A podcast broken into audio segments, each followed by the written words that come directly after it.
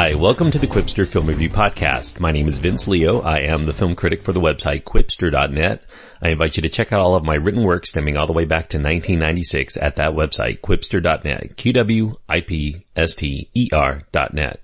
The Family Fang is today's review. It's a comedy, drama, mystery, rated R for some language, and it runs an hour and 45 minutes. The stars are Nicole Kidman and Jason Bateman with supporting roles for Christopher Walken, Maryann Plunkett, and Kathryn Hahn. The director is Jason Bateman, and the screenplay is by David Lindsay Abaire, based on the novel by Kevin Wilson.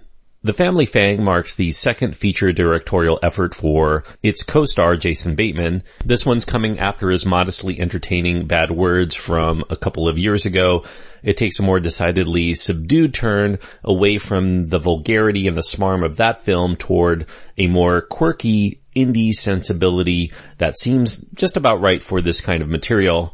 Although the family known as the Fangs that are in the film are unlike pretty much any family that you might encounter in your travels through life, the theme of the film, which is that our parents instill within us much of who we end up being in life for better or worse, and that shadow that they continue to cast upon us while they're still alive, that's something that's almost universally relatable, even if we don't identify with the actual characters within the film as people that we might meet out on the street milling about.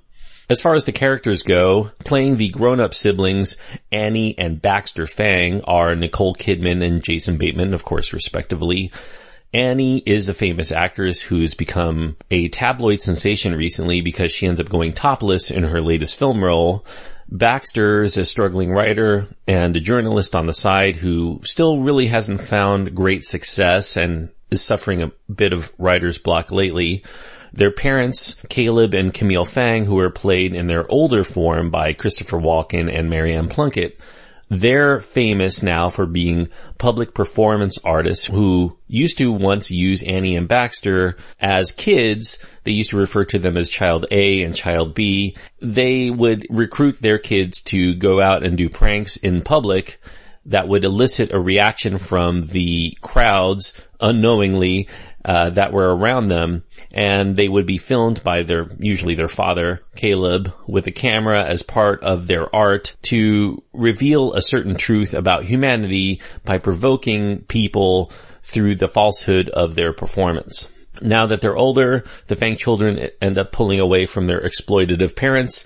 They continue to be influenced by their philosophies on life and art nonetheless, and they continue to be challenged by trying to fit in with so-called normal society, yet they're unable to form permanent relationships. They resort to a bit of self-medication to ease their persistent anxiety.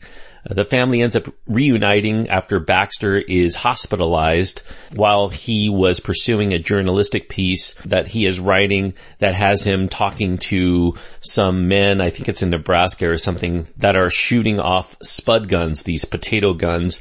Uh, Baxter ends up getting shot with one and ends up in the hospital and the family comes to visit. The relationships are now strained. The members of the family are generally unhappy with their current situations in life. The parents really want them to continue doing that art that brought them so much joy when they were younger, but the kids really want to distance themselves from that life. Annie and Baxter later on additionally reconnect after they receive notice that their parents Caleb and Camille may be the latest victims in a string of killings while they're out on the road to uh, a, a getaway. I think it's in North Carolina. There's blood that's found in their abandoned vehicle. Their bodies are not in sight, so the kids assume perhaps that this might be another one of their pranks, but the question remains and the mystery of this film is are their parents truly dead? Or is this yet another one of their infamous Fang family pranks meant to unite the once close family perhaps into another series of adventures? And that remains the question for the second half of the film. Uh, David Lindsay Abaire, the screenwriter, he previously adapted his own play into a 2010 movie that also stars Nicole Kidman and for which he would receive her third Academy Award nomination. That was called Rabbit Hole.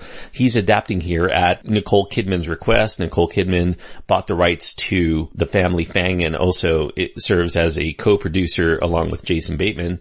And it's a, it's generally a faithful adaptation of the Kevin Wilson novel, except for a few changes to the characters here and there. And the ending ends up being somewhat different, but uh, pretty much follows along the same story. And uh, Jason Bateman's character is, for some reason, changed from Buster from the book to Baxter for reasons unknown for the film. The best guess here is probably he's trying to avoid comparisons to another project that featured Bateman in a dysfunctional family. Of course, television's Arrested Development had a character named Buster on that one. You know, most of this film is set in the so-called present, but there are many flashbacks to the childhood of Annie and Baxter. It shows some of the pranks that they were made to perform. The film opens up with this bank robbery gag that pretty much alarms a lot of the people at the bank. Later on, there's a scene in Central Park park in which the kids are engaging in a pretty terrible public music performance singing this song called Kill All Parents, but not for very long because the Fang parents end up antagonizing the kids, pretending to be strangers who are very critical of their singing, and that enrages the other parents despite the nature of that song. As with many quirky indie comedies, the family Fang deals with dysfunctional characters. They end up searching for a way to find peace of mind, some contentment with themselves, and as such, it doesn't really strongly follow a traditional plot line. There is a core mystery as to the whereabouts of the Fang parents that propels many of the actions for the siblings through the second half of the film. Yet the more the film gets into the plotting, the less believable it becomes. So I have to credit Bateman here that he pushes off that mystery as much as he can to try to build up the semi-comical characterizations and some of the themes of the film because those are what really makes the film and not really this mystery. Especially as the answers start to come in, it becomes not as interesting.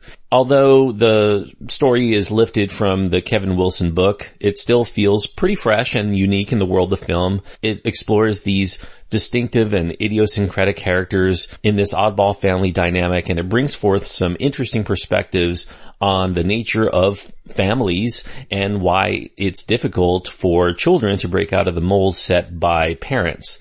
As far as the acting goes, Nicole Kidman gives a pretty solid performance as Annie Fang.